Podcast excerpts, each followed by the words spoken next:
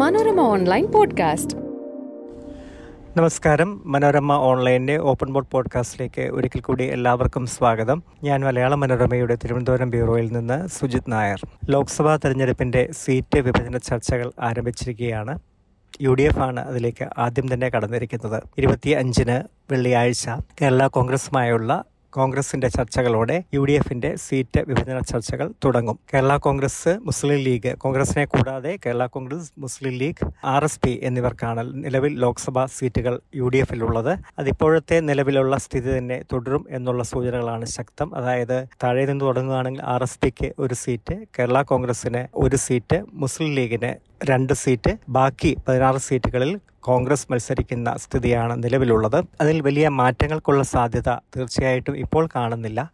കാരണം എല്ലാവരും തന്നെ കൂടുതൽ, അതായത് കഴിഞ്ഞ തവണ UDF 19-1 വിജയം നേടിയ സാഹചര്യമാണുള്ളത്. അതുകൊണ്ട് തന്നെ കോൺഗ്രസിൻ്റെ സിറ്റിംഗ് MP മാരാണ് കൂടുതൽ. അവരാരും തന്നെ മാറിക്കൊണ്ട് മറ്റൊരു ഘടകകക്ഷികൾക്ക് സീറ്റ് വിട്ടുകൊടുക്കാനുള്ള സാധ്യത തീരെ കുറവാണ്. പക്ഷേ UDFിൻ്റെ സീറ്റ് വിഭജന ചർച്ചകൾ ഇപ്പോൾ വളരെ ആകാംക്ഷ ഉണ്ടാക്കിയിരിക്കുന്ന ഒരു കാര്യം, ഒരു അധിക സീറ്റ് കൂടി ചോദിക്കാനുള്ള മുസ്ലിം ലീഗിൻ്റെ തീരുമാനമാണ്. ലീഗ് അത് ഔദ്യോഗികമായ ലീഗിൻ്റെ കമ്മിറ്റി കൂടി കൂടുതൽ സീറ്റ് ചോദിക്കാൻ തീരുമാനമെടുത്തിരിക്കുന്നു. 29-ാം തീയതിയാണ് ലീഗുമായിട്ടുള്ള ചർച്ചകൾ നിശ്ചയിച്ചിരിക്കുന്നത്. കേരളാ കോൺഗ്രസുമായിട്ടുമാണ് ആദ്യ ചർച്ച നടക്കാൻ പോകുന്നത്.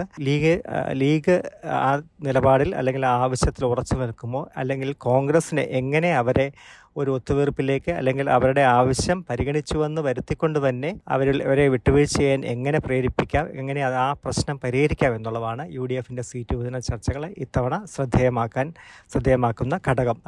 ലീഗിൻ്റെ തീരുമാനത്തെ, ലീഗിൻ്റെ ആവശ്യത്തെ ഒരിക്കലും കോൺഗ്രസിന് പൂർണ്ണമായിട്ടും അതൊരു അതിര് കവിഞ്ഞ ആവശ്യമാണ് എന്ന് ചൂണ്ടിക്കാണിക്കൊണ്ട് നിരാകരിക്കാൻ കഴിയുകയില്ല. കാരണം ലീഗിന് നിലവിൽ 2 സീറ്റാണുള്ളത്. വളരെ കാലമായി ലീഗ് അതിനപ്പുറത്തേക്കുള്ളൊരു ആവശ്യം ഉന്നയിച്ചിട്ടില്ല. കോൺഗ്രസും ലീഗുമായി നിയമസഭാ സീറ്റുകളുടെ കാര്യത്തിൽ വലിയ അന്തരമില്ല എന്ന് നമുക്കെല്ലാവർക്കും അറിയാം. വളരെ കൂടുതൽ സീറ്റുകളിൽ കോൺഗ്രസ്സാണ് മത്സരിച്ചെങ്കിലും അതിൻ്റെ വളരെ വളരെ വളരെ കുറവ് സീറ്റുകളിലാണ് ലീഗ് മത്സരിച്ചെങ്കിലും നിലവിൽ ജയിച്ചു വരുന്ന MLA മാരുടെ എണ്ണമെടുത്താൽ രണ്ടും തമ്മിൽ വലിയ അന്തരം കഴിഞ്ഞ 2 നിയമസഭകളിലായിട്ട് ഇല്ല. അതുകൊണ്ട് തന്നെ ലീഗിന് കൂടുതൽ MP മാരെ കിട്ടാനും അല്ലെങ്കിൽ കൂടുതൽ ലോക്സഭാ സീറ്റ് ലഭിക്കാനുള്ള അവകാശവാദമുണ്ട് എന്ന് ലീഗിന് തീർച്ചയായിട്ടും ചൂണ്ടിക്കാണിക്കാം. LDFിലെ കാര്യമെടുത്താൽ LDFിൽ രണ്ടാം കക്ഷിയായ സി പി ഐക്ക് 4 സീറ്റുണ്ട്. UDFിൽ രണ്ടാം കക്ഷി എന്ന് അവകാശപ്പെടുന്ന ലീഗിന് അതിൻ്റെ പകുതി മാത്രമേ സീറ്റുള്ളൂ. കേരള രാഷ്ട്രീയത്തിൻ്റെ പൊതുവായ ചിത്രം എടുത്തു കഴിഞ്ഞാൽ മുസ്ലിം ലീഗിന് കേരള രാഷ്ട്രീയത്തിലെ ഏറ്റവും പ്രധാനപ്പെട്ട പ്രധാനപ്പെട്ട ഒരു കക്ഷി എന്നുള്ള അംഗീകാരം തീർച്ചയായിട്ടുമുണ്ട്. ഇതെല്ലാം കണക്കിലെടുക്കുമ്പോൾ ലീഗിന് ഒരു അധിക സീറ്റ് എന്നുള്ളത് ലീഗിന് സ്വാഭാവികമായും ചോദിക്കാവുന്ന ഒരു ആവശ്യം തന്നെയാണ്. എന്നാൽ പൊതുവിൽ ലീഗ് ഇത്തരം കാര്യങ്ങളിൽ ഒരു വിട്ടുവീഴ്ച മനോഭാവമാണ് കാണിക്കുന്നത്. മുന്നണിയുടെ നിലവിലുള്ള സന്തുലിതത്വം ഒക്കെ തകർക്കുന്ന തരത്തിലുള്ള ഒരു രീതിയിലേക്ക് അവർ സാധാരണഗതിയിൽ പോകാറില്ല.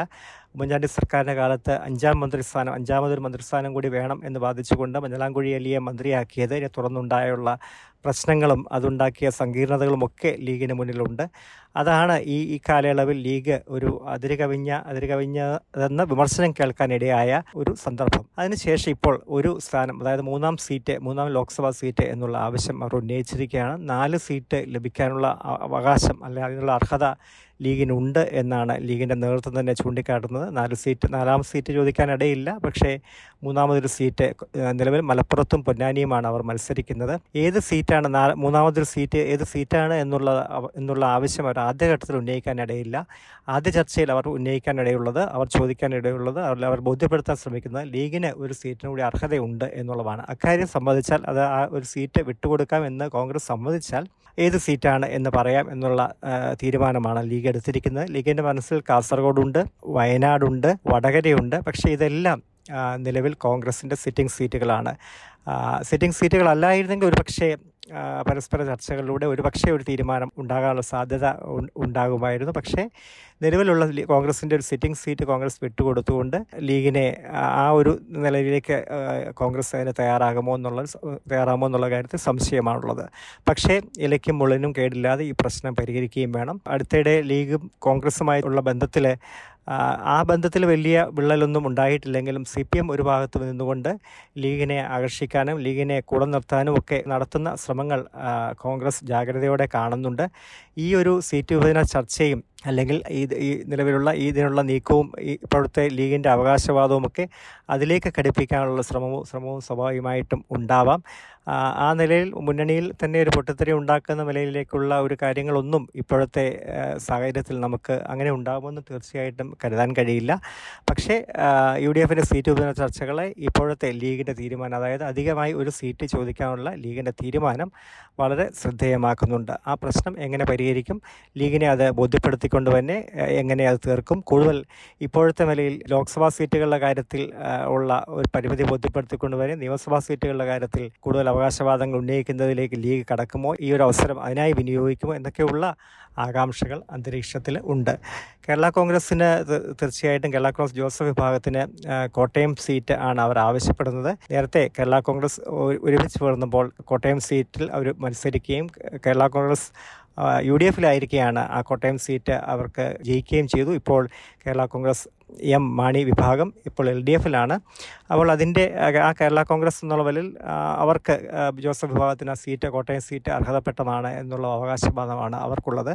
അതിനകത്ത് വലിയ കടുംപിടുത്തം കോൺഗ്രസും കാണിക്കുന്നില്ല. ജോസഫ് വിഭാഗത്തിന് ഒരു സീറ്റ് കൊടുക്കാൻ അവർ തയ്യാറാണ്. പക്ഷേ വിജയിക്കാൻ കഴിയുന്ന ഒരു സ്ഥാനാർത്ഥി അവിടെ വേണം എന്നുള്ള അഭിപ്രായം കോൺഗ്രസിലുണ്ട്. കാരണം കോട്ടയത്ത് കേരളാ കോൺഗ്രസിനെ, അതായത് നേരത്തെ യു ഡി എഫിനൊപ്പം നിന്ന് അതിനുശേഷം എൽ ഡി എഫിലേക്ക് പോയ കേരളാ കോൺഗ്രസിൻ്റെ സ്ഥാനാർത്ഥിയെ അവിടെ പരാജയപ്പെടുത്തുക എന്നുള്ള ഒരു വാശി കോൺഗ്രസിനുണ്ട്. അപ്പോൾ ആ നിലയിൽ അവരെ പരാജയപ്പെടുത്താൻ കഴിയുന്ന ഒരു സ്ഥാനാർത്ഥി അവിടെ വേണം എന്നുള്ള അഭിപ്രായം കോൺഗ്രസിനുണ്ട്. അത് ആരാണ് സ്ഥാനാർത്ഥി എന്നുള്ള, ആരെയാണ് അവർ പരിഗണിക്കുന്നത് എന്നുള്ളൊരു ചോദ്യം സ്വാഭാവികമായിട്ടും ഈ ചർച്ചകളിൽ, അത് സാധാരണഗതിയിൽ ഒരു പാർട്ടിയുടെ ആഭ്യന്തര തീരുമാനമാണെങ്കിൽ പോലും അക്കാര്യത്തിൽ ഒരു വിജയ സാധ്യതയുള്ള ഒരു സ്ഥാനാർത്ഥിയെ കണ്ടെത്താൻ കേരളാ കോൺഗ്രസ് ജോസഫ് വിഭാഗത്തിന് കഴിയണം എന്നുള്ള ഉപാധി കോൺഗ്രസ് വെച്ചേക്കും. ആർ എസ് പി നിലവിൽ എൻ കെ പ്രേമചന്ദ്രനാണ്, കൊല്ലത്ത് ആർ എസ് പിയുടെ സിറ്റിംഗ് എം പിയാണ്. ആ സീറ്റ് പ്രേമചന്ദ്രൻ അവിടെ വളരെ സ്വീകാര്യതയുള്ള പാർലമെൻ്റ് അംഗമാണ്.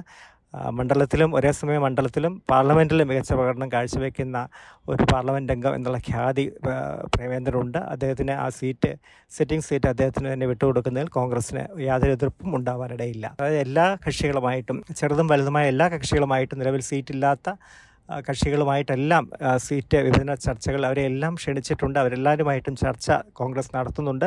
സ്വാഭാവികമായിട്ടും പാർലമെൻറ്റ് സീറ്റ്, നിയമസഭാ സീറ്റുകളില്ലാത്ത കക്ഷികൾ പോലും ഇക്കൂട്ടത്തിലുണ്ട്. അങ്ങനെ ഇരിക്കെ പാർലമെൻറ്റ് സീറ്റ് എന്നുള്ള അവകാശവാദം അവർ ഉന്നയിക്കാനിടയില്ലെങ്കിലും തങ്ങളുടെ പാർട്ടിയുടെ സ്ഥിതി, പാർട്ടിക്ക് കിട്ടേണ്ട ന്യായമായ യു ഡി എഫ് നൽകേണ്ട വിഹിതം, അത് കിട്ടാതെ പോകുന്നതിലുള്ള പ്രയാസങ്ങൾ, ഇതൊക്കെ ബോധ്യപ്പെടുത്താനും ഒക്കെ ഉള്ള ഒരു അവസരമായി ഈ കൂടിക്കാഴ്ചകൾ, ഈ ചർച്ചകളെ ഈ കക്ഷികൾ വിനിയോഗിച്ചേക്കാം. ഇതാണ് ഈ ആദ്യഘട്ട ചർച്ചകൾ ഈ നിയമസഭാ സമ്മേളനം കണക്കിലെടുത്ത് ഒരാഴ്ച കൊണ്ട് തീരുന്ന വരയിലാണ് ക്രമീകരിച്ചിരിക്കുന്നത്.